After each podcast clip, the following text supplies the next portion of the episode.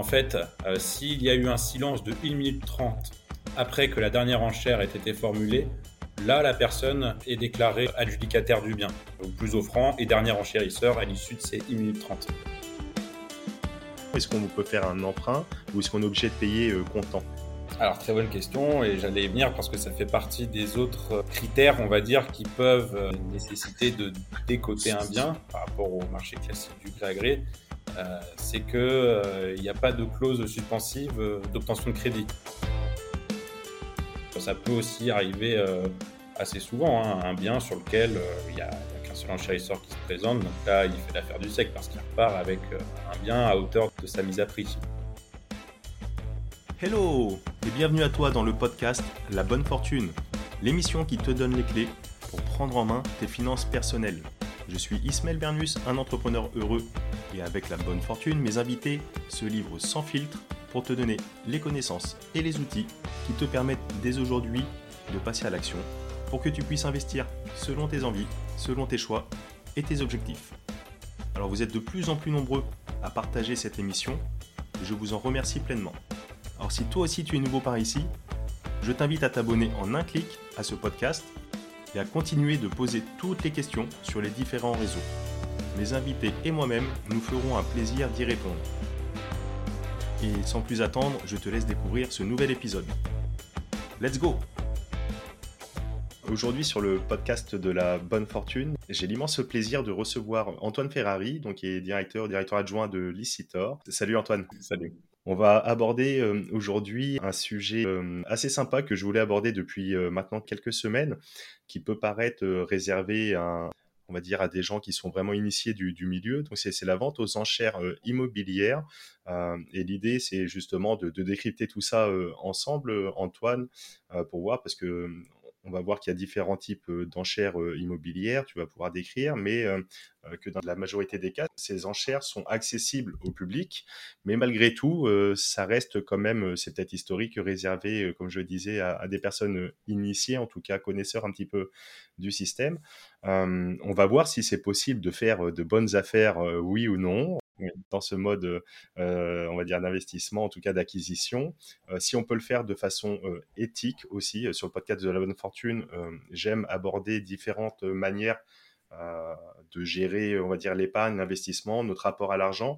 Mais je trouve ça intéressant qu'on puisse le faire et donner du sens, en tout cas, à nos investissements. donc, on va voir si on peut le faire aussi de façon éthique. Et j'avais posé, j'aime bien poser des petites questions. J'avais fait un petit sondage euh, sur LinkedIn et Instagram. Et euh, il y a 88% des personnes qui ont répondu que oui, nous pouvons faire des bonnes affaires avec les ventes aux enchères, contre 12% qui, eux, pensaient peut-être plus à l'inverse, que c'était peut-être un type d'acquisition risqué. Ça vient peut-être de la, de la méconnaissance de ce type d'acquisition.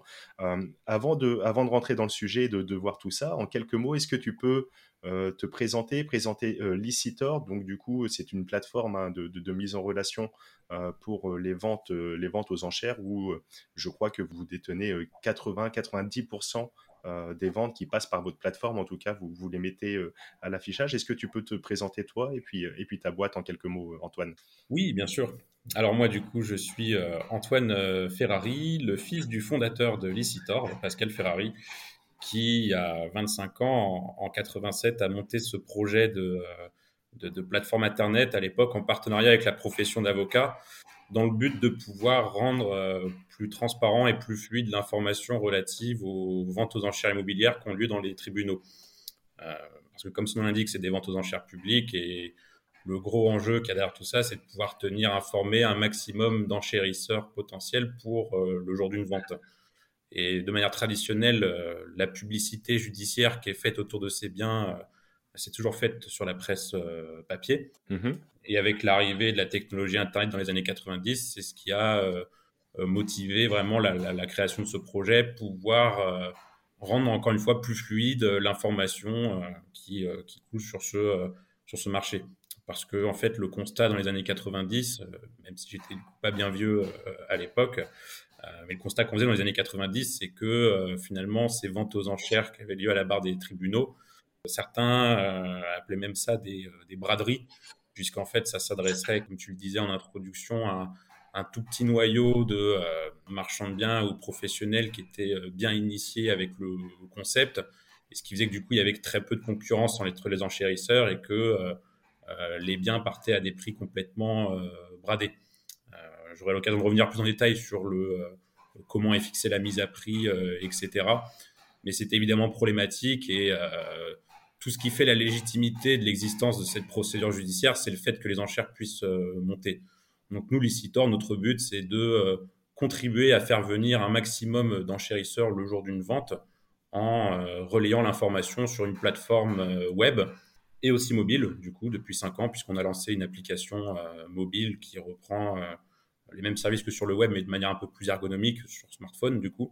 Donc voilà, aujourd'hui, on, on travaille euh, en fait avec les avocats qui poursuivent les ventes pour le compte euh, de leurs clients, qui nous font passer leurs annonces, ou bien on se charge aussi de faire un travail de euh, récupération des annonces légales qui sont publiées dans la presse, pareil, par les avocats qui gèrent les ventes, dans le but de pouvoir justement proposer à un public une plateforme qui est accessible en ligne, donc à distance, gratuitement, et sur laquelle, du coup, on pourra retrouver euh, le panel d'annonces le plus exhaustif qui soit. Euh, en tout cas, nous, on cherche à tendre à l'exhaustivité et effectivement, euh, comme tu le disais, aujourd'hui, Licitor, on couvre, on estime ça entre à environ 95% des annonces euh, de vente judiciaire sont aujourd'hui euh, référencées sur, sur Licitor. Ok, d'accord. Donc vous avez vraiment ce réseau qui vous permet aujourd'hui d'être vraiment installé vraiment partout et vous donner à l'ensemble des particuliers qui souhaiteraient se renseigner et voir un petit peu et avoir connaissance en tout cas de tout ce qui se passe sur les ventes immobilières, cette possibilité. Moi-même, j'ai téléchargé cette application, ça fait grosso modo un an. Alors j'ai jamais jusqu'à aujourd'hui participé à une acquisition par l'intermédiaire d'une vente aux enchères. Euh, peut-être que 2022, euh, ça sera le cas. On disait, euh, il y a trois types notamment de, de ventes aux enchères. Il y a les ventes notariées, notariales, qui sont faites là à l'initiative des vendeurs euh, qui souhaitent mettre leurs biens euh, en vente, mais avec euh, ce, procédé d'enchère. Donc là, c'est vraiment une vente volontaire. On a également les ventes du domaine, donc là où c'est l'État qui se déleste un petit peu de certains biens qu'il qui peut avoir dans son patrimoine et qui souhaiterait vendre pour récupérer des fonds pour quelque raison que ce soit. Et après, nous avons les ventes judiciaires qui représentent, elles, la grande majorité où là, donc, ça va être un créancier qui va récupérer euh, un bien pour différentes raisons, euh, que ce soit euh, impayé, que ce soit dans le cadre de jugement, de, séparation, etc. Est-ce que tu peux développer très très rapidement ces, trois ventes et puis peut-être finir par les ventes judiciaires qui, a priori, représentent la très très grande majorité des ventes aux enchères immobilières? Oui, bien sûr. Alors, on peut même dire, en fait, pour reprendre de la hauteur sur tout le marché des ventes aux enchères, il y a en fait deux types de ventes aux enchères les ventes aux enchères euh, de mobilier, qui sont euh, plus souvent organisées à l'initiative des, commissaires-priseurs, par exemple dans le cadre d'une liquidation judiciaire où euh, on va vendre aux enchères, par exemple, le, stock ou le matériel professionnel de l'entreprise qui a été liquidé. Et il y a effectivement les ventes immobilières dans lesquelles, sur lesquelles on va beaucoup plus échanger aujourd'hui, dans lesquelles on retrouve grosso modo, comme tu disais, trois types de ventes. Euh, les premières sont euh, les ventes euh, notariales, effectivement, qui n'ont rien à voir avec les, les ventes judiciaires sur lesquelles je reviendrai après vente notariale parce que là, on est plus dans un contexte de vente volontaire et non pas de vente forcée. Comme tu disais, un, particulier ou même une institution qui un bien immobilier sur les bras et qui euh, cherche à le vendre peut tout à fait, si euh, elle le souhaite, euh, passer par ce mode de réalisation qui est la vente aux enchères et qui, ça c'est propre à la France, sont des ventes qui sont organisées par des officiers ministériels qui ont cette autorité de pouvoir mener et organiser une vente aux enchères, qui sont du coup les notaires. par exemple, à Paris, c'est quelque chose qui est assez populaire. La Chambre des notaires de Paris fait, euh, fait pas mal de ventes aux enchères immobilières euh, volontaires, du coup, mmh qui, en fait, euh, le plus souvent, on se rend compte, sont des biens immobiliers issus de successions vacantes. ce qui peut nous amener au deuxième type de vente aux enchères, mais qui, du coup, se rejoignent de plus en plus dans le, le premier que je décrivais, les ventes notariales, qui sont les ventes aux enchères domaniales, c'est-à-dire des biens immobiliers qui sont issus de successions vacantes et dont l'État récupère entre guillemets la, responsabilité de désintéresser les, créanciers des créances qui pouvaient y avoir, par exemple des, des crédits qui couraient toujours auprès d'une banque, des charges de copropriété auprès du syndic.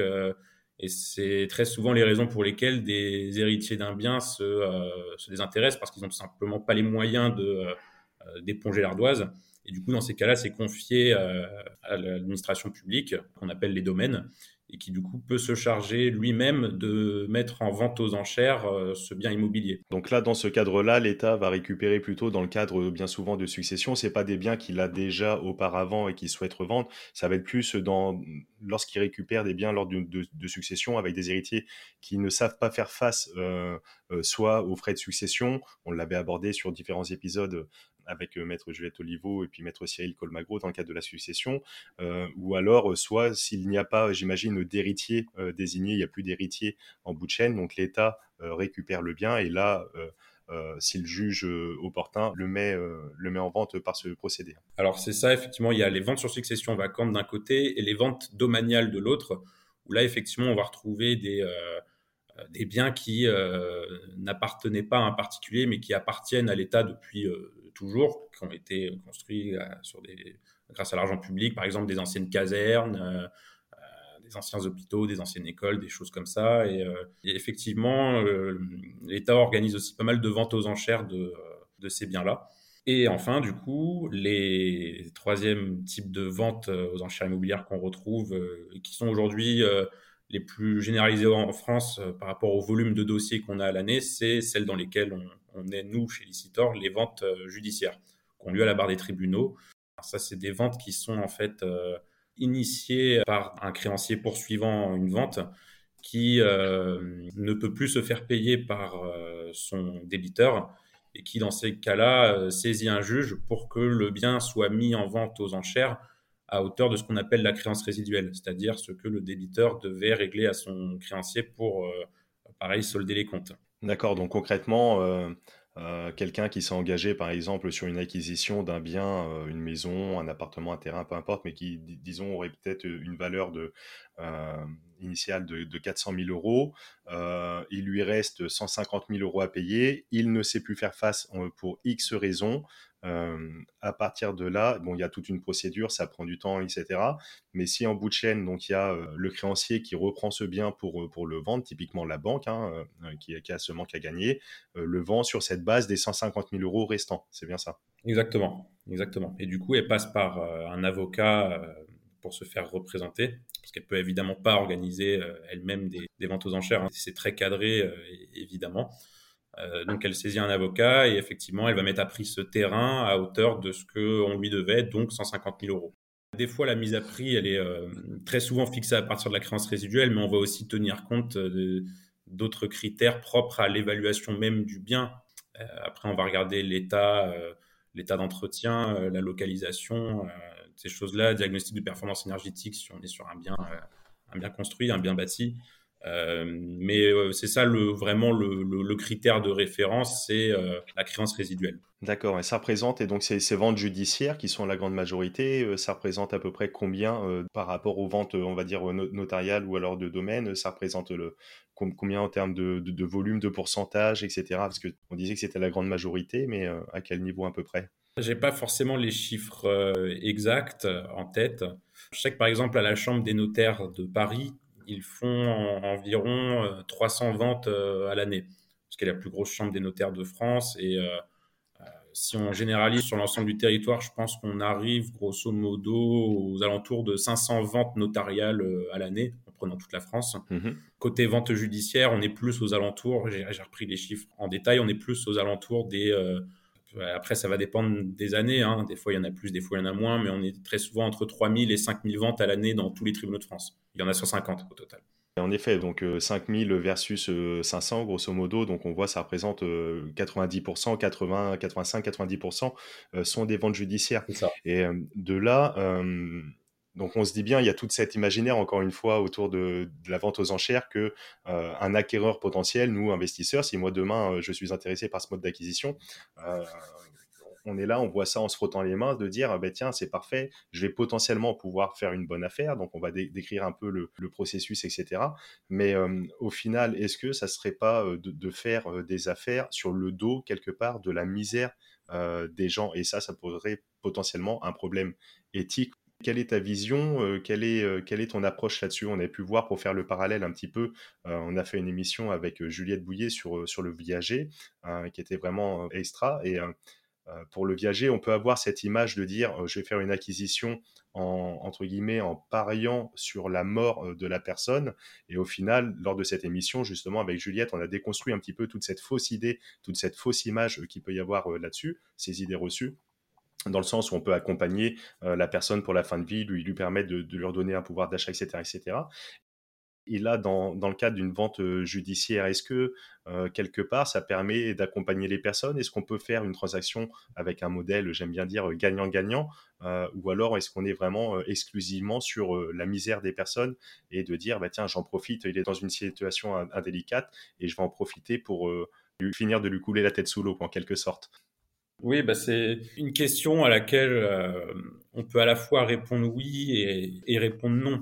On pourrait faire un parallèle, par exemple, euh, est-ce que on pourrait dire qu'un euh, qu'un médecin fait de l'argent sur le dos de la malheur de, de ses patients? Je pense pas, parce que en fait, de la casse, ça arrive, ça arrive tout le temps dans toutes les sociétés. Euh, bon, là, on ne parle pas de casse physique comme dans le cadre d'une médecine, c'est plus une casse financière, euh, quelqu'un qui est en situation de, défaillance par rapport à son, euh, à son prêteur. Bien sûr. Mm.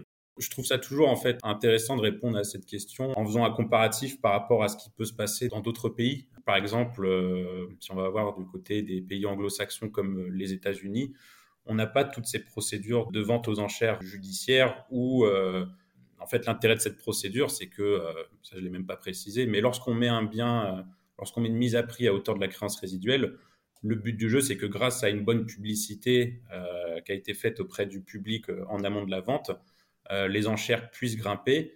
Et si il y a un reliquat entre la mise à prix qui a été fixée et le prix d'adjudication finale, eh bien la banque, elle, est désintéressée de sa créance et le reliquat va du coup pour le débiteur qui a été saisi qui lui permet de coup de pas repartir euh, complètement à nu, si je puis dire, parce que euh, euh, c'est là où j'allais en venir. Par exemple, dans des pays comme les États-Unis, on n'est pas du tout sur cette procédure-là.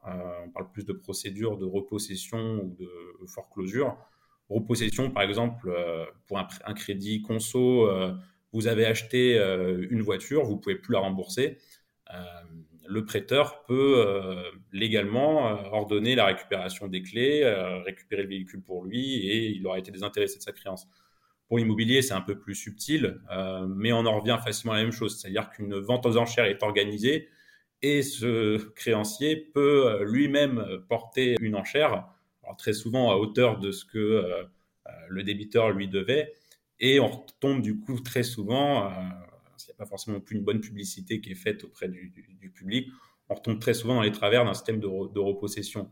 Et là où du coup c'est euh, compliqué, c'est que d'une part, personne se fait saisir de force son bien immobilier, et en plus, elle a, euh, elle a rien derrière. Mmh, mmh. Tandis qu'en France, on a quand même eu cette souplesse par rapport au passé, parce qu'on pourrait même faire des, des, parallèles par rapport à plusieurs siècles en arrière où euh, euh, au Moyen Âge, euh, le fait de ne pas payer ses dettes, c'était de l'ordre du blasphème, carrément. C'est-à-dire qu'on vous traînait sur la place publique et on vous humiliait en tout genre, en plus de vous déposséder de vos biens. Euh, mais jusqu'il y a encore assez récemment, il y avait même des peines d'emprisonnement pour dette. Donc, heureusement, par rapport au passé, on a su évoluer dans le bon sens, je pense.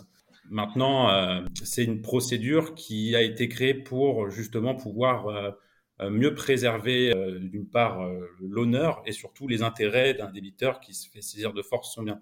Parce que dans tous les cas, ça reste ce que je disais en, introduction de, de la casse pour une société et évidemment un mauvais payeur, c'est problématique pour une société. Il a fallu qu'on trouve des solutions intelligentes pour qu'il y ait cette, cet accord gagnant-gagnant, entre guillemets, où une banque peut récupérer le montant de sa créance et un débiteur ne euh, part pas complètement à nu s'il euh, y a une vente qui a eu lieu. Donc on sent comme ça toute cette évolution d'une part historique euh, en France, et puis même si on fait une comparaison comme tu l'as fait outre-Atlantique, etc., où c'est peut-être beaucoup plus strict, rigide, beaucoup plus dur, en France, il y a quand même ce système de vente aux enchères qui est fait pour également, comme tu dis, préserver d'une part l'honneur du débiteur, de la personne qui a cette dette, et en quelque sorte, c'est également organisé pour stimuler et faire en sorte que, au bout du bout, la personne, d'une part, rembourse sa dette, ça c'est le premier lieu, et deuxièmement, reparte en, plus avec, avec quelque chose derrière, ce qui va permettre éventuellement dans, dans certains cas de, se reconstruire, etc., etc. En plus, j'imagine que bon, avant d'arriver sur une vente aux enchères euh, euh, judiciaire, et puis après on va voir un petit peu le, déroulement un peu plus euh, technique, comment participer, comment investir par, ce type de bien pour ceux qui le souhaitent. Mais j'imagine que ça, n'intervient pas au bout du premier non-règlement. typiquement, quelqu'un qui est endetté, il y a des mensualités de crédit à payer. Pour prendre cet exemple, c'est pas dès la première mensualité qu'il va se venir se faire saisir son bien, etc. Il y a tout un accompagnement de la part de la banque, d'une part, j'imagine, de la part après de tout le système qui est mis en place, les huissiers, les avocats, les notaires, etc., qui viennent dans tout ça avant de donner ce, entre guillemets, ce, jugement euh, pour dessaisir la personne de son bien. Évidemment, on n'en a pas parlé euh, en, introduction, mais cette étape de vente forcée au tribunal, c'est la dernière étape euh, de dernier recours pour un créancier qui souhaite récupérer le montant de sa créance. Avant ça, il y a toute une phase amiable, on va l'appeler comme ça, qui va donner lieu en fait à des négociations entre le créancier et son débiteur pour voir comment on peut trouver une solution euh, d'appurement, de règlement de son emprunt à l'amiable, encore une fois, sans avoir à passer par cette case de tribunal. Euh, parce que les banques, je pense, vous le diront, c'est ce qu'elles cherchent à éviter euh, à, tout prix. c'est avant tout par rapport à l'aspect chronophage d'une procédure judiciaire, ça coûte en temps et en argent. Et, eh oui. et puis, il y a aussi peut-être un aspect image pour une banque, parce que c'est jamais agréable, évidemment, de mettre quelqu'un à la porte alors qu'on lui a prêté de l'argent par le passé. Quoi donc partant de ça, donc on revient un petit peu sur, sur ta plateforme Licitor, sur ton site internet. Donc on voit les différentes annonces qui sont publiées, qui sont commercialisées. Je ne sais pas si c'est le bon terme, encore une fois, comme je te disais avant de préparer cette émission, mais en tout cas qui sont publiées. Puis donc on, on, peut voir, donc c'est vraiment bien fait. On peut en quelques clics sélectionner la région, etc., le tribunal compétent, et on tombe sur sur des annonces hein, en quelque sorte. Donc là, moi, si je regarde du côté de, Poitiers, là, on voit une maison à Saint-Benoît, 105 mètres carrés, une mise à prix à 72 000 euros. Donc, grosso modo, une mise à prix à 700 euros du mètre carré pour un marché sur ce type d'habitation qui est peut-être à 2000 euros du mètre. Donc, on peut voir une mise à prix vraiment relativement faible. si on va du côté du nord, à Tourcoing, 94 l'avenue de Paris, il y a euh, une, mise à prix pour un appartement avec une place de stationnement à 23 000 euros. Euh, donc on se doute bien que la valeur du bien n'est pas à ce prix-là. Euh, comment ça se déroule? Comment ça se passe? On voit des visites qui sont prévues telle date, telle heure. Il y a des contacts. Vous mettez les contacts soit de l'huissier qui va organiser la visite ou alors des avocats. comment ça se passe? Alors c'est ça, effectivement, euh, la mise à prix, elle est euh, fortement euh, décotée volontairement pour tenir compte de tous ces critères qui vont venir impacter le, bon déroulement de la vente, entre guillemets, par rapport à une vente classique de gré à gré où on passerait par un agent immobilier. là, on est dans le cadre d'une procédure de vente forcée où très souvent, évidemment, le, propriétaire du bien n'est pas très coopératif à vendre. Et donc, euh, tout ce qui va concerner, par exemple, les visites, c'est quelque chose qui est très encadré. On ne peut pas en faire euh, plusieurs comme ça le serait avec un agent immobilier. C'est des visites qui sont organisées euh, sur des plages horaires très précises, à des heures ouvrables en semaine, et qui sont faites sous l'autorité d'un huissier de justice, pareil, un, officier ministériel, et des visites qui, du coup, sont, sont collectives. Donc évidemment, c'est pas la même chose que quand on a le droit aux visites individuelles ou visites virtuelles ou autres l'autre côté de la barrière avec les agents euh, immobiliers. Et donc nous, en fait, euh, ce qu'on se charge de faire sur nos annonces, mhm. euh, c'est de, bah, en premier lieu, préciser la date, le lieu et l'heure de la vente. Un résumé assez succinct descriptif du bien qui est vendu, sa mise à prix, l'adresse du bien, sur laquelle on peut se rendre pour justement visiter sur place. Ouais, sur le site, en plus, euh, vous mettez afficher le plan et comme ça, vous reliez directement l'adresse avec Google Maps. C'est assez bien fait, euh, encore une fois, donc on peut se rendre compte assez facilement de l'environnement ambiant. Ouais, tout à fait, ouais. Voilà, exactement. L'avantage de Google Maps, c'est qu'on peut cliquer sur Street View et avoir un premier aperçu euh, extérieur de la maison. maintenant, effectivement, si on veut avoir plus d'informations, des photos qui ont été prises à l'intérieur, on appelle ça en fait le PV descriptif dressé par euh, l'huissier au moment où il entre euh, dans les lieux et dans lequel on va retrouver euh, toutes les photos et descriptions relatives à l'état du bien. Ça, c'est pareil, c'est des documents qui sont moins facilement diffusables que ça peut l'être dans une procédure classique de gré à gré. Parce que là, dans ces documents, on va voir apparaître le nom du, du débiteur saisi, donc, à moins de euh, les anonymiser complètement, on ne peut pas se permettre de les diffuser en ligne sur une plateforme comme Licitor. Euh, et c'est la raison pour laquelle, euh, aujourd'hui, sur la plupart de nos annonces, ces documents ne sont pas accessibles en ligne. Il faut en fait, se rapprocher directement de l'avocat poursuivant la vente, mhm. dont les coordonnées figurent au pied de nos annonces, justement. Quelqu'un qui souhaiterait participer, en tout cas voir pour, ne serait-ce peut-être par curiosité, donc prend contact euh, avec, euh, avec cet avocat, se présente lors de la visite qui est établie. Et après, donc, pour aller plus loin, pour participer à la vente, il y a quand même des précautions quelles sont les précautions à prendre euh, pour pas se faire avoir? Parce qu'il ne s'agit pas du même mécanisme d'une vente classique. On verra sur le procédé, je crois qu'il n'y a pas de, de clause suspensive d'obtention de crédit ou toutes ces choses-là qui font que, en quelque sorte, sur une vente classique, on va dire, euh, l'acquéreur est en position euh, dite de force et peut se rétracter plus ou moins comme il le souhaite avec différents moyens, euh, les 10 jours sous le compromis, les clauses suspensives, etc. Que là, il y a quand même des précautions à prendre, c'est pas tout à fait pareil. Bien sûr. En fait, en plus du fait que le bien que vous comptiez acheter puisse être encore occupé, soit par un locataire, soit par le propriétaire saisi, mmh euh, ce qui veut dire que derrière, si on est déclaré adjudicataire, on doit faire son affaire personnelle de euh, l'occupation des lieux. Autrement dit, euh, s'occuper par soi-même de faire expulser la, personne. C'est ça, en fait, je pense, l'étape la plus délicate. Mais effectivement, ne serait-ce que pour pouvoir porter une enchère au tribunal, il y a certaines contraintes auxquelles on doit se plier. Il faut bien retenir une chose, c'est que lorsqu'on porte une enchère, on se porte légalement responsable presque. C'est-à-dire qu'on euh, ne peut pas se permettre de euh, faire une enchère si euh, c'est pour faire en fait ce qu'on appelle derrière une, folle enchère. Ne pas régler le montant qu'on a déclaré vouloir, vouloir payer. Parce que ça, évidemment, c'est problématique pour toute la procédure. Ce qui fait qu'en fait, ce qu'on a prévu pour éviter cela, pour pouvoir porter une enchère, un enchérisseur doit remettre euh, il doit déjà, euh, je ne l'ai même pas précisé, se faire représenter par un, avocat. D'accord. Qui porte les enchères euh, en son nom. Ça, c'est obligatoire d'être représenté par un avocat. Ça, c'est obligatoire. C'est obligatoire dans le cadre des ventes judiciaires. D'accord. Après, dans le cadre des ventes notariales qu'on évoquait, là, étant donné que c'est plus sous l'autorité d'un juge, on n'a plus besoin de passer par l'intermédiaire d'un avocat. Mais dans le cas d'une vente judiciaire, oui, ça c'est effectivement très important. D'accord, oui. Il faut se faire représenter par un avocat ce qui peut déjà représenter des premiers frais en soi. Tout dépend euh, du praticien en question. Certains vont facturer des honoraires, d'autres non. Mais ce qu'il faut aussi retenir, en plus de ça, c'est que pour avoir le droit de porter une enchère, il faut, un, se faire représenter par un avocat, et deux, avoir déposé un chèque de banque de consignation euh, qui représente 10% du montant de la mise à prix. Donc, pour reprendre ton exemple du terrain euh, mis à prix à 150 000 euros, il faut, euh, pour, euh, entre guillemets, attester de sa solvabilité, de sa bonne solvabilité, avoir déposé un chèque de consignation de 15 000 euros pour avoir le droit d'enchérir sur ce terrain. D'accord, donc pour avoir le droit de s'asseoir à la table des enchères et pour avoir le droit de participer à ça, déjà, il y a 10% de consignes qu'on doit déposer, ne serait-ce que pour, pour avoir le droit. Donc j'imagine que si on participe à l'enchère et qu'on n'a pas remporté cette enchère, ces 15 000 euros nous sont rendus, sauf si on s'est positionné qu'on ne respecte pas notre engagement, ben, ces 10% sont, sont perdus pour le coup. Alors exactement, et puis ça va même un peu plus loin.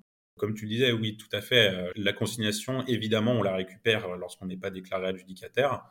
Et lorsqu'on a fait, euh, ce que je disais, une, folle enchère, qu'on est folle enchérisseur, ça va même plus loin que euh, la simple non-récupération de sa consignation. Il va y avoir une procédure de remise en vente du bien derrière. Et le fol enchérisseur sera responsable de la différence qu'il y aurait entre la folle enchère qu'il a portée et la nouvelle enchère. Par exemple, une enchère qui a été portée à 100 000 euros sur une maison, la personne est en fait un, un fol enchérisseur. Et si lors de la remise en vente, la maison part à 80 000 euros, le fol enchérisseur a perdu, a perdu un, sa consignation, et deux, il doit aligner la différence entre les 100 000 et les 80 000 qui ont été finalement adjugés dans cet exemple, est d'accord. Il y a vraiment, voilà, faire attention. C'est pas simplement euh, la consigne des 10% qui est mise en jeu. Euh, donc voilà. Donc si on veut participer aux enchères, faut quand même être sûr de soi, de pas faire n'importe quoi. Ça c'est le premier point, et, d'y aller vraiment dans, dans, une démarche euh, sérieuse et volontaire. Donc on voit en tout cas ce premier filtre, donc déjà de se faire accompagner par un avocat, euh, en fonction qui va prendre des honoraires ou non, ça c'est à négocier en direct en fonction de la personne qui nous représente. Le deuxième filtre, de montrer pas de blanche avec cette consignation de 10%, et après de pas faire n'importe quoi parce que les conséquences euh, peuvent être lourdes. Euh, donc ces enchères, on a bien vu, encore une fois, ces annonces, les visites sur place déterminées à, telle date, euh, à qui on s'adresse pour avoir euh, l'ensemble des documents? Euh, tu évoquais tout à l'heure les DPE, mais s'il il y a d'autres choses à voir, la taxe foncière, etc. Enfin, tous les documents inhérents au dossier de l'acquisition qu'on souhaite faire. Qui, c'est qui détient ces, documents? C'est notre avocat qui va nous représenter, qui, doit les demander à la partie adverse. On peut les demander en amont? Comment ça se déroule tout ça? Oui, bah, très bonne question. En fait, la personne qui euh, détient toutes ces informations relatives euh, à l'état du bien, l'état d'entretien, tous les diagnostics annexes, c'est l'avocat qui poursuit la vente, euh, c'est-à-dire celui qui a été saisi par, par son créancier. maintenant, de ce que j'ai compris, l'un des enjeux pour la profession d'avocat aujourd'hui, c'est de pouvoir fluidifier la transmission d'informations qu'ils ont entre eux par voie d'intranet ou des choses comme ça. Et effectivement, l'idée de demain, ça pourrait être de dire que un avocat A qui souhaite euh, porter des enchères pour le compte de son client euh, pourra très facilement récupérer tous ces documents annexes euh, auprès de l'avocat B mhm. qui les aurait publiés par exemple sur une plateforme interne aux avocats ou, autre. Parce que aujourd'hui, effectivement, si c'est pas mis en ligne sur des services comme Licitor, à la condition que ça a été anonymisé, il faudra se rapprocher de l'avocat poursuivant pour avoir toutes ces informations. Ou bien au greffe du tribunal euh, où le bien est mis en vente. Il y a aussi une copie de ces documents qui, euh, qui est déposée au greffe du tribunal. Et en fait, grosso modo, il y a deux documents. Il y a euh, ce qu'on appelle le cahier des conditions de vente, qui va reprendre entre guillemets, toutes les règles du jeu propres à la vente aux enchères et tout ce sur quoi on, on s'engage en termes de responsabilité, avec du coup le deuxième document, qui est le procès verbal descriptif dressé par l'huissier, où là, on va retrouver toutes les photos, euh, descriptions détaillées, euh, diagnostics annexes, pour vraiment euh, faire, comme son l'indique, une description du bien qui est mis en vente. D'accord, très bien. Pour reprendre ce process d'enchères, donc le jour J, il y a ces enchères, on, a vu donc les entre guillemets les, risques, en tout cas les engagements que l'on prend si on souhaite participer comment ça se déroule Donc c'est au tribunal, il y a cette mise à prix qui est déterminée en amont, etc. On se base à partir de, là. Donc sur un bien avec, euh, je sais pas moi, qui aurait peut-être, euh, pourrait être estimé à 300 000 euros, euh, avec une mise à prix, disons, à 50 000 euros. Euh, si demain, moi, je souhaite me positionner, je me dis que je veux faire euh, une affaire et donc j'ai envie d'en faire l'acquisition, euh, peut-être jusqu'à hauteur de, disons, 250 000 euros, prenant cet exemple-là. Mmh Avec, si ça se passe très très bien, je vais peut-être faire une très très bonne affaire si j'arrive à l'avoir à 150 000 euros. Donc la mise à prix à 50 000 euros, on est au tribunal. Est-ce qu'on a des stats sur le nombre de participants ou comment ça peut se passer J'imagine que c'est aléatoire en fonction du type de, bien, du produit, de la date, etc., euh, de la région, de, tout ça.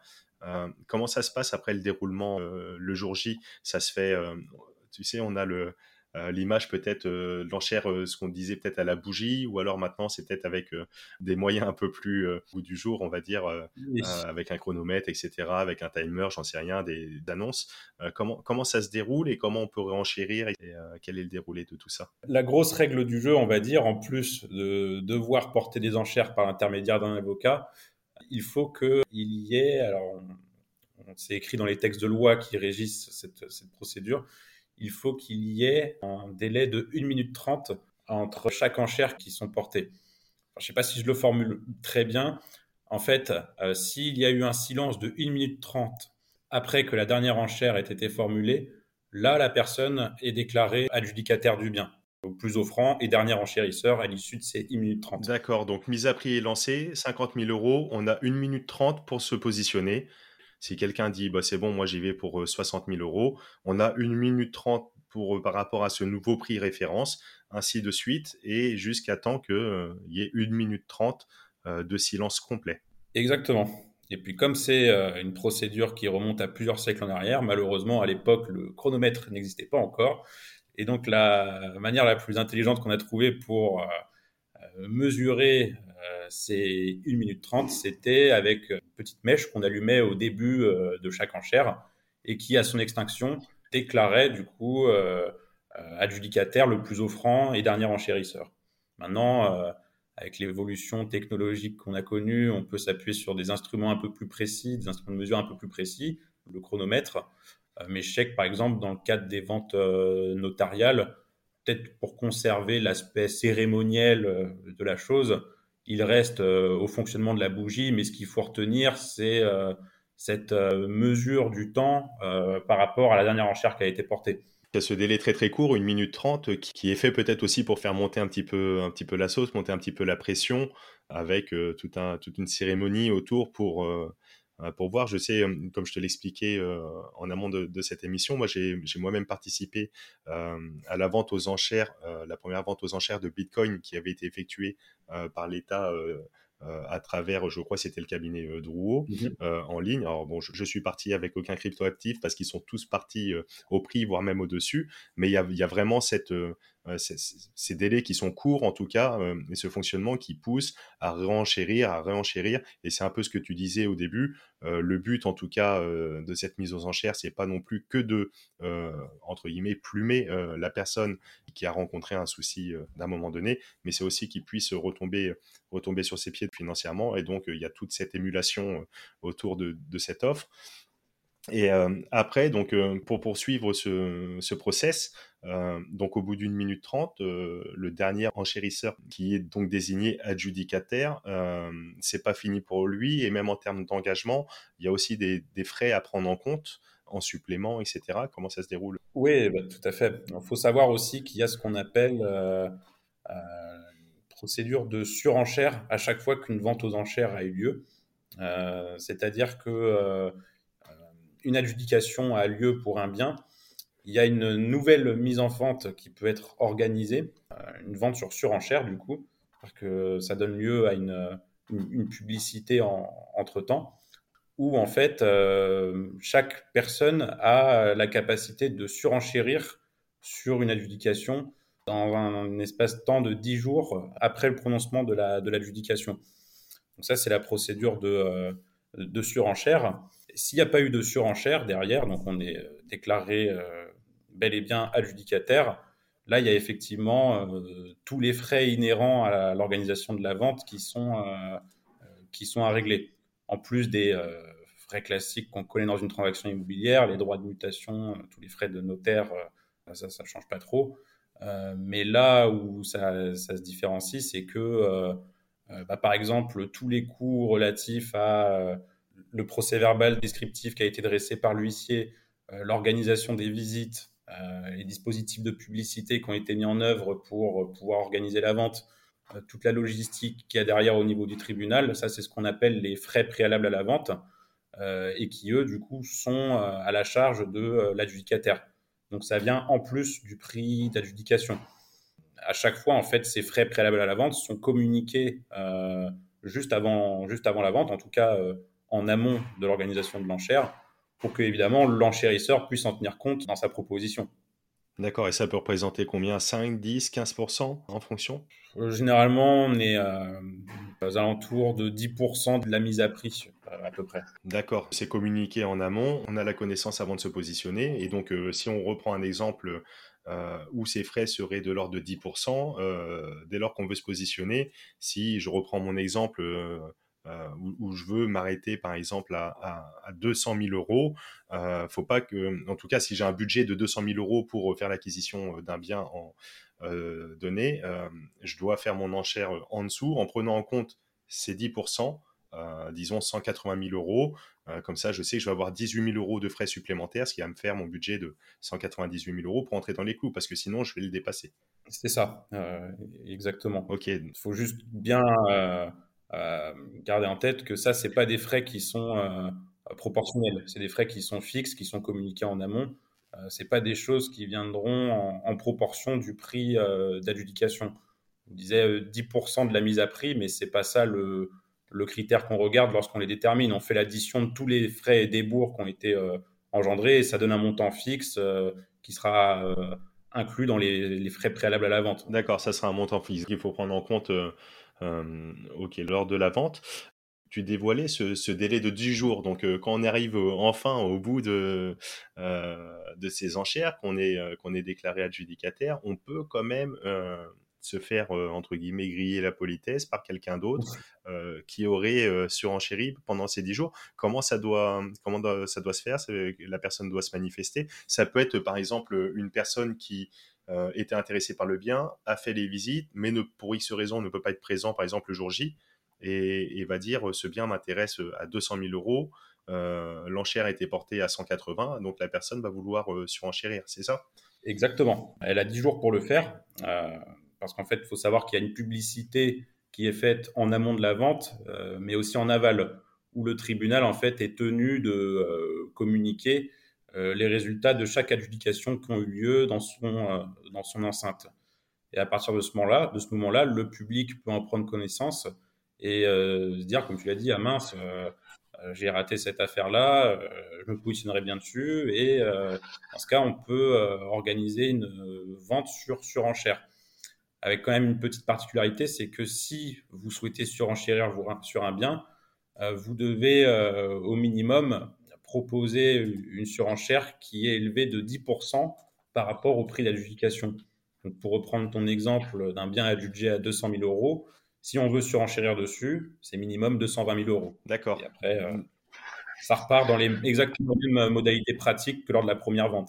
C'est-à-dire même dispositif de publicité, euh, la même logistique mise en œuvre. Et de nouveau 10 jours euh, Non, après, il n'y a qu'une seule vente sur surenchère, du coup. C'est la seule et, dernière. D'accord. Et si moi, adjudicataire, j'ai connaissance et je peux surenchérir, par exemple, si ça m'intéresse? Si j'étais l'adjudicataire initial présent lors de la vente, oui. et quelqu'un d'autre vient pendant cette période de 10 jours, donc augmente de 10% son prix, si moi, ça m'intéresse toujours, même à ce prix-là, on peut toujours euh, se positionner également? Ah oui, oui, oui, bien sûr. Oui, oui. Et surenchérir également, à son tour. Oui, oui, c'est ça. Euh, surenchérir par-dessus le surenchérisseur, c'est ça. Oui, tout à fait, oui. Ce que je voulais dire, c'est qu'il n'y a, qu'une seule procédure de, de, surenchère qui est prévue, parce que sinon ce serait euh, interminable. Très, très clair. 80-90% pour résumer un petit peu tout, ce qu'on a évoqué, des enchères sont des enchères immobilières judiciaires, à contrario des, des enchères faites par, euh, par l'État ou alors des, enchères volontaires. Euh, pour ça, euh, pour y participer, donc sur votre site Licitor, on a référence de la quasi-totalité, hein, tu parlais grosso modo de 90%, donc la totalité des, des, ventes judiciaires qui se tiennent en France. Oui. on a les coordonnées de l'huissier ou alors de l'avocat euh, qui est en charge du dossier euh, pour pouvoir avoir euh, accès aux visites, aux dossiers, etc., qui sont dans un laps de temps très très très très court. si on veut participer à l'enchère, on se manifeste au tribunal, on doit se faire représenter par son propre avocat. Il y a ces 10% de la mise à prix en consignation avec tout ce qu'on a évoqué en, termes d'engagement, etc. On fait nos enchères, on est bon, etc. Et à la fin, comment ça se passe euh, On peut, euh, une fois qu'on était, euh, on arrive au bout du bout, on peut faire un emprunt. Tiens, ça c'est Fabio31 sur Instagram qui m'a posé cette question pour préparer cette émission. Est-ce qu'on peut faire un emprunt ou est-ce qu'on est obligé de payer comptant une fois qu'on est désigné? Alors, très bonne question, et j'allais y venir parce que ça fait partie des autres critères, on va dire, qui peuvent nécessiter de décoter un bien par rapport au marché classique du gré à gré. c'est qu'il n'y a pas de clause suspensive d'obtention de crédit. C'est-à-dire que s'il y a un emprunt à, faire pour l'acquisition d'un bien, euh, il faut avoir l'accord de son banquier en, amont de la vente euh, et pas en aval. Parce que lorsqu'on est déclaré adjudicataire, en fait, euh, le paiement est quasi comptant. J'ai plus la période exacte en tête, mais je crois que l'adjudicataire est tenu de régler la somme due dans un délai de deux mois à compter du prononcement de l'adjudication. Donc, c'est un laps de temps qui est très court. Et puis, comme je le disais tout à l'heure, si euh, on ne peut pas régler cette somme et qu'on est un, un faux enchérisseur, là, on se fait bien retoquer comme il faut. Donc c'est possible d'être financé par emprunt, mais encore une fois, attention, attention, d'être bien sûr de l'avoir, car c'est pas une conditions suspensives pour, euh, pour l'adjudication et, donc euh, se prémunir de tous les engagements qu'on aurait pris. Donc c'est possible, mais euh, d'être sûr d'avoir son, son crédit avant de se faire attraper par la patrouille et d'avoir des ennuis. quoi. C'est ça. Ok, et donc tu parles d'un délai grosso modo de deux mois pour devoir régler derrière la totalité de la somme pour effectuer les virements, etc. etc. Ok.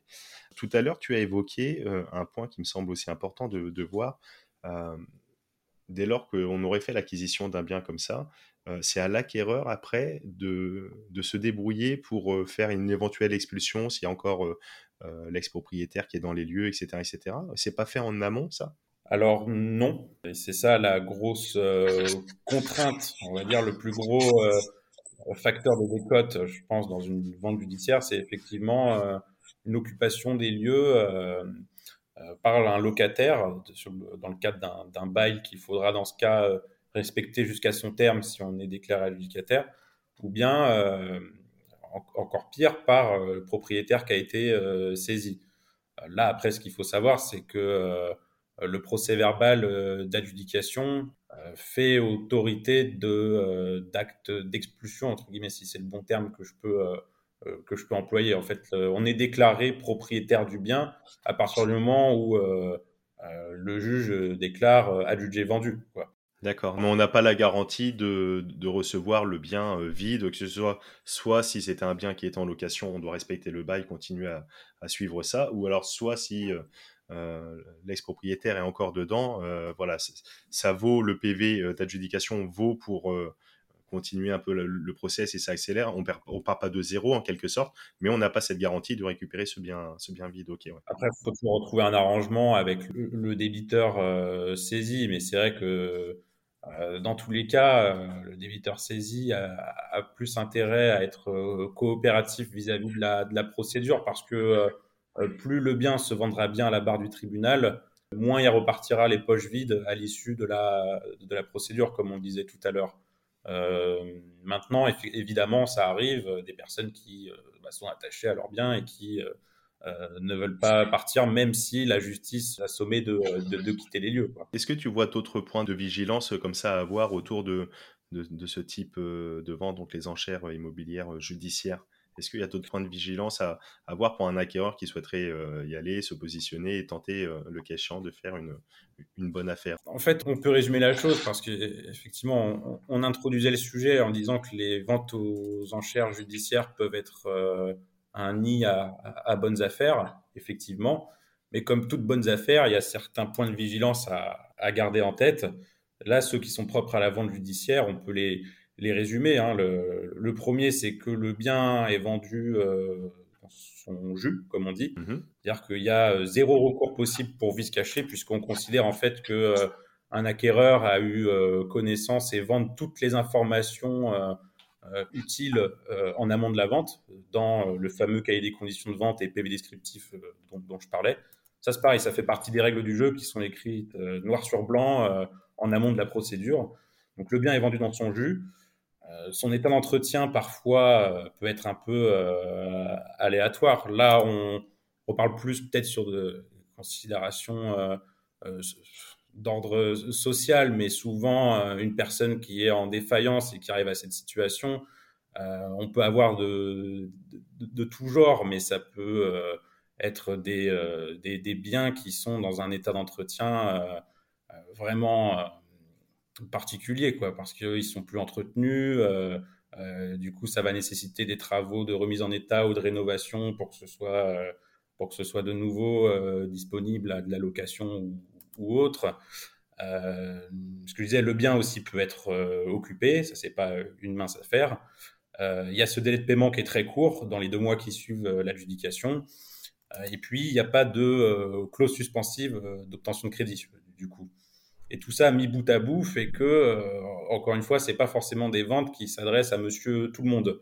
Il faut être bien rompu par rapport à, ce contexte et fonctionnement euh, très particulier, mais effectivement, du coup, il peut y avoir des, euh, des petites perles rares qui se cachent euh, dans le tas de toutes les annonces qu'on diffuse. En effet, on comprend bien avec tous ces engagements, ces, particularités que, comme tu le dis, ça s'adresse peut-être pas forcément à une première acquisition. En tout cas, il faut déjà avoir un petit œil sur, l'immobilier, être sûr un petit peu de ce qu'on fait, poser le pour et le contre déjà, on y voit beaucoup plus clair aujourd'hui avec euh, cette émission et je te remercie encore pour ça euh, sur tout le process. Mais pour aller un petit peu plus loin, euh, celles et ceux qui souhaiteraient encore affiner ce qu'on disait, peut-être une, des bonnes, une des bonnes façons et qui n'engage à rien, c'est d'aller peut-être participer mais sans s'engager en fait de suivre un petit peu le process pour celles et ceux qui sont curieux, euh, participer à la visite, de participer à la vente euh, aux enchères, vu que c'est public, sans s'engager, sans donner le chèque de consignation, pour voir un petit peu comment ça se passe, pour aller sur le terrain, voir les biens et commencer à, à se faire un peu une opinion et à se familiariser avec ce système. Donc là, il y a la théorie qu'on évoque euh, aujourd'hui sur cette émission, mais il y a également la réalité de terrain et c'est peut-être un des conseils que tu pourrais donner, ça, de pour celles et ceux à qui ça pourrait intéresser, comme moi potentiellement, euh, c'est d'aller directement sur le terrain pour voir tout ça. Oui, complètement. C'est même indispensable, hein, je pense. Euh, comme, tu l'as dit, il y a la partie euh, théorique, bien comprendre toutes les règles du jeu qu'il va falloir respecter si on souhaite porter une enchère.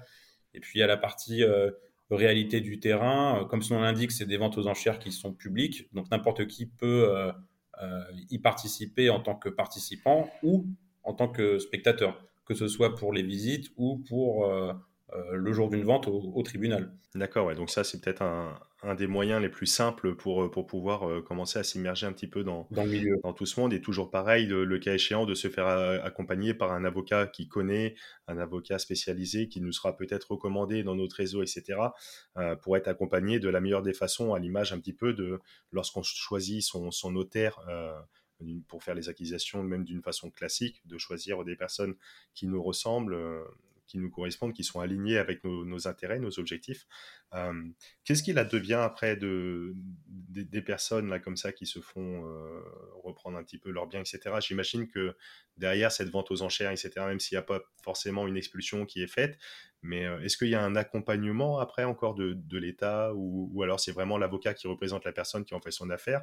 Comment ça se passe derrière Est-ce qu'il y a quand même derrière en France des choses particulières qui sont mises en place, etc., pour accompagner ces personnes? Je ne sais pas trop parce que euh, j'ai la chance de n'avoir jamais eu à me poser cette, euh, cette question. Euh, j'imagine qu'effectivement, il y a, des, solutions d'accompagnement, de services sociaux, peut-être pour toutes ces personnes qui, bah, demain, se retrouveraient sans toi. Ça peut aussi être une entente amiable entre le nouveau propriétaire adjudicataire et et euh, l'ancien propriétaire euh, saisi. Il peut y avoir plein, plein de cas de figure après, euh, mais c'est vrai que je suis jamais trop rentré dans le, dans le détail de cette, de cette question. Et puis après, bon, comme tu le disais, ça, peut toucher aussi des entreprises qui ont été saisies. Ça peut toucher, c'est pas forcément qu'une personne qui est vraiment en détresse sociale profonde. ça peut être juste quelqu'un qui a un couac financièrement d'un moment donné, sans avoir une détresse sociale associée derrière. Et, voilà, et, le cas échéant, euh, en effet, il doit y avoir euh, des, services d'accompagnement qui, sont mis en parallèle. Voilà, il y a ça aussi, effectivement. Là, on est sur le tableau le, plus noir qui soit, où une personne se fait expulser se fait mettre à la rue. Heureusement, c'est pas tout le temps comme ça non plus. Euh, mais ça peut arriver, évidemment. Hein, ça fait... bah, écoute, super intéressant. Est-ce que tu as des stats sur, sur les ventes in fine ou alors d'expérience ou ton ressenti sur la mise à prix, la valeur du bien réel et euh, à quel niveau partent, euh, grosso modo, ces biens qui sont publiés là sur votre site? Encore une fois, euh, si on doit se projeter sur les enchères, on a vu qu'il y a quand même des contraintes hein, qui sont un peu plus exigeantes qu'une vente classique. c'est pas pour aller acheter un bien au prix. Enfin, j'imagine en tout cas dans mon esprit d'investisseur et je pense que ça va parler à beaucoup qui nous écoutent aujourd'hui. L'idée, c'est de faire quand même quelque chose peut-être euh, d'acquérir un bien avec une décote de 10, 20, 30, 40%. Est-ce que toi, tu aurais une, recommandation par rapport euh, à, une décote euh, minimum pour se placer et est-ce que tu as un retour par rapport à ce qui se fait réellement? Je pense qu'il n'y a pas d'autre choix que de, que, de, que de fouiner, en fait, vraiment être à l'affût de la moindre annonce qui pourrait être susceptible de nous intéresser par rapport à, la typologie du bien, critères de localisation ou, ou autre. Ce qu'on peut voir quand même sur certaines régions dynamiques comme l'Île-de-France, par exemple, c'est que euh, bien qu'on ait décidé de mettre une mise à prix qui ait été très décotée par rapport à les, valeurs du bien, par exemple 70% de la valeur du bien en mise à prix, bah, très souvent le jeu des enchères et la concurrence entre les enchérisseurs fait monter le montant des enchères et ça arrive même parfois qu'on se retrouve avec des adjudications au-dessus du prix, euh, du prix marché. Mais il y a aussi euh, des fois le cas euh, inverse, avec l'exemple extrême serait de dire qu'il n'y a aucun enchérisseur qui s'est présenté le jour d'une vente. Là, il y a ce qu'on appelle carence d'enchères. Et là, ça pose problème à tout le monde, au créancier poursuivant, parce qu'en cas de carence d'enchères, il se retrouve adjudicataire du bien à défaut d'enchérisseur. Et euh, je vous laisse imaginer qu'une banque n'a pas forcément euh, pour volonté d'avoir un, parc immobilier euh, dont elle ne sait dont elle ne sait que faire. Et puis c'est aussi problématique pour le débiteur du coup, parce qu'il avait une chance de repartir avec une plus-value entre la créance résiduelle et l'adjudication. Là, il n'y a rien du tout quoi. Ouais, ouais, ouais. Et ça me fait rebondir et j'ai une question par rapport à ça. Est-ce qu'il y a un quota minimum d'enchérisseurs pour que, les ventes aillent à terme ou si on, se présente et qu'on est le seul, qu'on fait une, donc du coup une, une enchère euh, au niveau de la mise à prix, euh, on repart avec euh, à ce prix-là. Exactement. La vente aux enchères est, publique à partir du moment où toutes les dispositions prévues dans le texte de loi qui régit la procédure ont été bien respectées.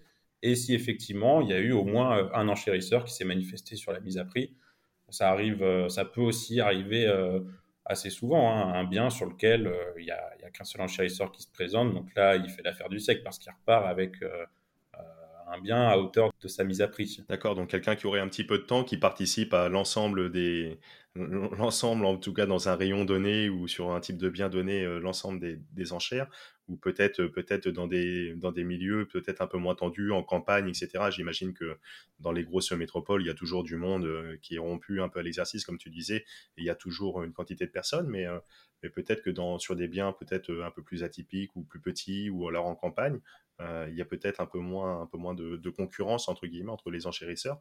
Et là, ça peut arriver, ouais. Et puis, euh, tout dépend de comment se sont déroulées les choses sur l'aspect pratique.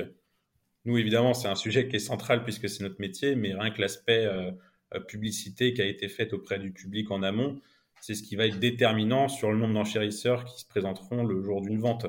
Et aujourd'hui, tous les avocats qui poursuivent ces dossiers ne font pas la publicité de la même manière certains euh, ont pris euh, le sujet Internet à, bras le corps et euh, trouvent ça évidemment normal qu'il y ait une publicité Internet qui soit faite. D'autres, aujourd'hui, préfèrent se cantonner à ce qui est resté écrit dans les textes de loi. Hein, leur métier, c'est de respecter ce qui est écrit dans les textes de loi, mais savoir que les textes de loi, ils prévoient une publicité pour qu'elle soit considérée suffisante, une publicité qui en fait consiste à faire une publication dans des journaux papier à diffusion locale ou régionale évidemment, ça avait sa pertinence à l'époque où l'Internet n'existait pas, euh, mais aujourd'hui, en fait, euh, euh, c'est ça qui va être le plus déterminant, c'est la publicité qui a été faite autour d'un bien mis en vente. Et puis toutes les choses annexes qui peuvent venir derrière tout ça, comment s'est déroulée la visite. après, il peut y avoir plein de, complications qui peuvent avoir lieu en, cours de route. Hein. si la visite n'a pas pu avoir lieu ou n'a pas bien eu lieu pour X ou Y raison, pareil, ça va peut-être en décourager plus d'un et le jour de la vente, il n'y aura pas beaucoup d'enchérisseurs qui vont se, se, présenter. Donc c'est ce que je veux dire, c'est que c'est très compliqué de faire une, une stat euh, sur un, ensemble parce que chaque bien euh, et chaque mise en vente a son histoire particulière.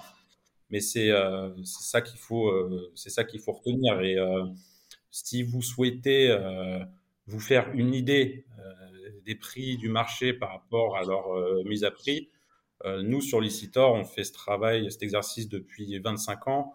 On essaie de euh, recenser aussi exhaustivement que possible les résultats des adjudications qui ont lieu euh, au sein de chaque tribunal. Malheureusement, on reste tributaire de la bonne volonté des tribunaux pour nous les communiquer, ce qui n'est pas le cas de tous. Parce que, pareil, dans ce qui est prévu dans les textes de loi, un tribunal est tenu d'afficher ses résultats uniquement dans son enceinte.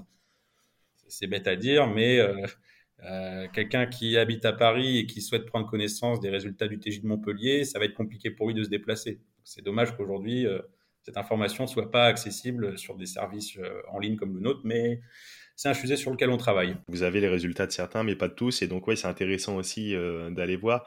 Mais c'est ce que tu disais, moi, ce que, ce que j'apprécie particulièrement à titre personnel dans l'immobilier, c'est que c'est vraiment un marché qui est tellement disparate entre déjà l'habitation commerciale, le professionnel, entre les régions, entre les différents modes d'exploitation qu'on souhaite en faire derrière, du locatif, de la revente, etc. Et donc c'est vraiment chaque bien est unique, chaque bien a une histoire et chaque bien est vraiment personnel. Et chaque individu derrière qui souhaite se lancer a une vision en plus différente, un mode d'exploitation encore une fois. Et donc c'est vraiment toute la magie de, que j'y trouve sur, sur l'immobilier. Et là, on le voit bien, on le ressent bien au niveau des enchères, ben ça, ça n'y loupe pas non plus, ça n'y manque pas non plus. c'est, c'est également, ça a son lot de. chaque vente est unique et ça a son lot de surprises. Exactement. Et potentiellement de, de bonnes surprises in fine. Ouais. Mmh. Mmh. Bah écoute, super, super cool. Je pense qu'on a fait un beau tour d'horizon encore une fois, pour celles et ceux qui souhaiteraient se lancer sur ce type d'acquisition. Donc, encore une fois, d'être curieux, le site ou et ou l'application Licitor pour voir un petit peu les différentes annonces qu'il y a auprès de chez vous.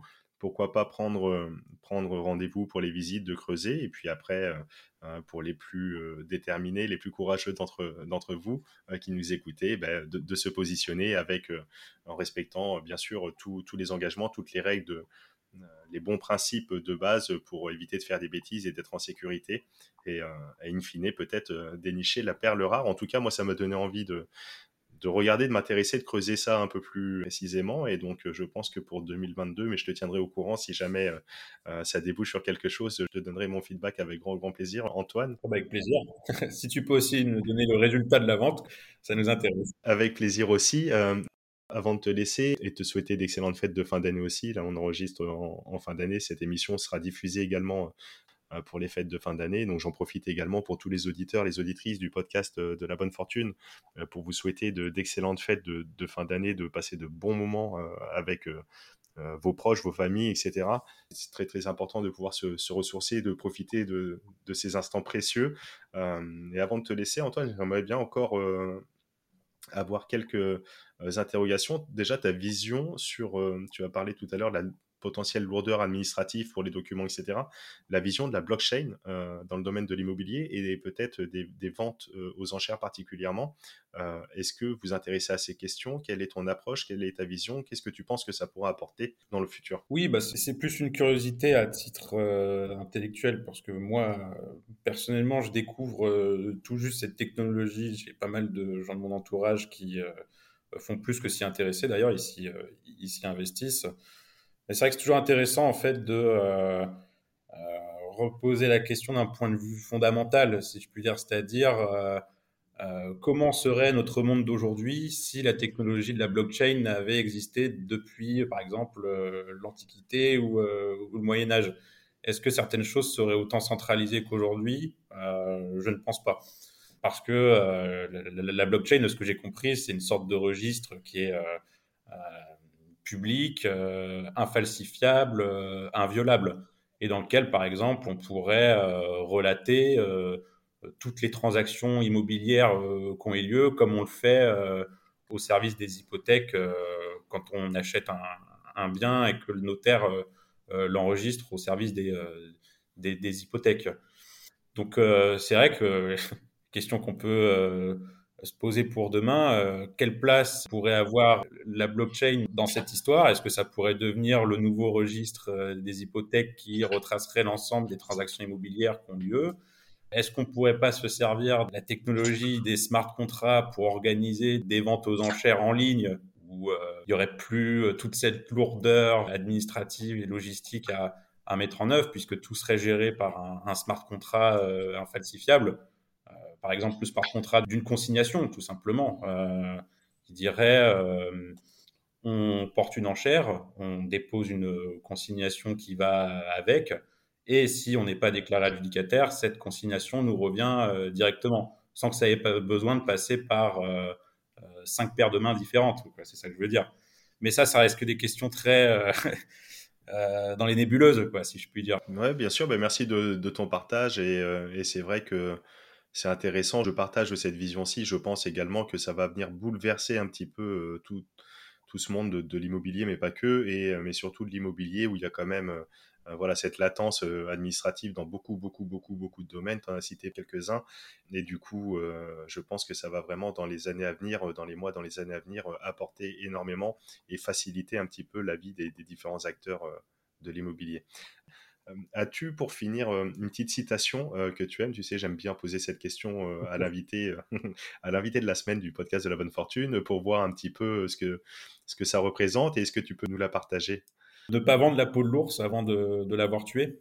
Bah, c'est toujours important, ce que ça veut dire derrière cette citation, c'est toujours important de bien se renseigner sur les choses en amont avant d'en tirer des, des, des conclusions. Et ça rejoint un peu le sens de la discussion qu'on qu'on avait. Euh, bien se renseigner en amont d'une vente judiciaire avant d'envisager de se porter euh, en chérisseur parce qu'il y a plein, plein de subtilités à garder en tête et à prendre en, considération. Ouais, cool, exactement. Ben, super euh, inspirant en tout cas.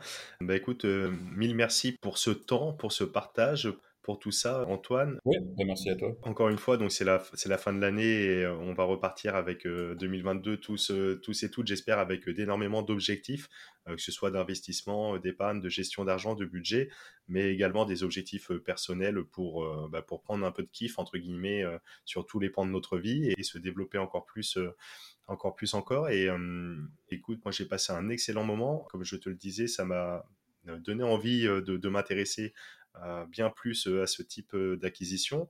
Et si tu le souhaites, c'est avec grand plaisir que je te laisse le mot de la fin pour tous les auditeurs, les auditrices de la bonne fortune qui nous écoutent aujourd'hui. Bah merci à tous de nous avoir écoutés et je vous souhaite à mon tour d'excellentes fêtes de, fin d'année et au plaisir de vous retrouver sur la plateforme Licitor si vous vous intéressez aux ventes judiciaires. Yes, bah avec grand plaisir, je mettrai, euh, comme euh, à mon habitude, tous les liens euh, en note de l'épisode. À titre perso, on te retrouve si on veut communiquer avec toi. Tu es présent sur LinkedIn, tu es présent sur d'autres médias? Oui, tout à fait. Pas forcément le bon exemple avec toi, mais on peut me contacter sur LinkedIn. Vous pouvez m'envoyer un petit message, hein, je réponds quasi tout le temps, ou par mail aussi. C'est noté. Merci pour tout, Antoine. Bah, merci à toi. Et à très vite. Ciao. Et nous voilà arrivés à la fin de cette émission et si tu as écouté jusqu'ici, comme j'aime le dire, c'est que tu fais partie de la Dream Team de la bonne fortune. Donc je te remercie mille fois pour ton écoute, ta fidélité. Je te souhaite de passer également une excellente fin d'année 2021, cette année particulière qui a vu naître ce podcast de la bonne fortune, afin que l'on puisse tous ensemble prendre en main nos finances personnelles et améliorer notre relation avec l'épargne, avec l'argent et de faire de réels investissements qui peuvent avoir un impact sur les autres, mais également permettre de kiffer encore plus notre vie. Quant à moi, je te retrouve très très vite dès l'année 2022 avec de nouveaux projets, de nouvelles émissions et également un programme d'accompagnement qui va voir le jour en ce premier trimestre 2022. Donc reste connecté au podcast de la bonne fortune, plein de nouvelles surprises vont t'attendre. Je te remercie encore une fois pour tout et je te dis à très vite. Ciao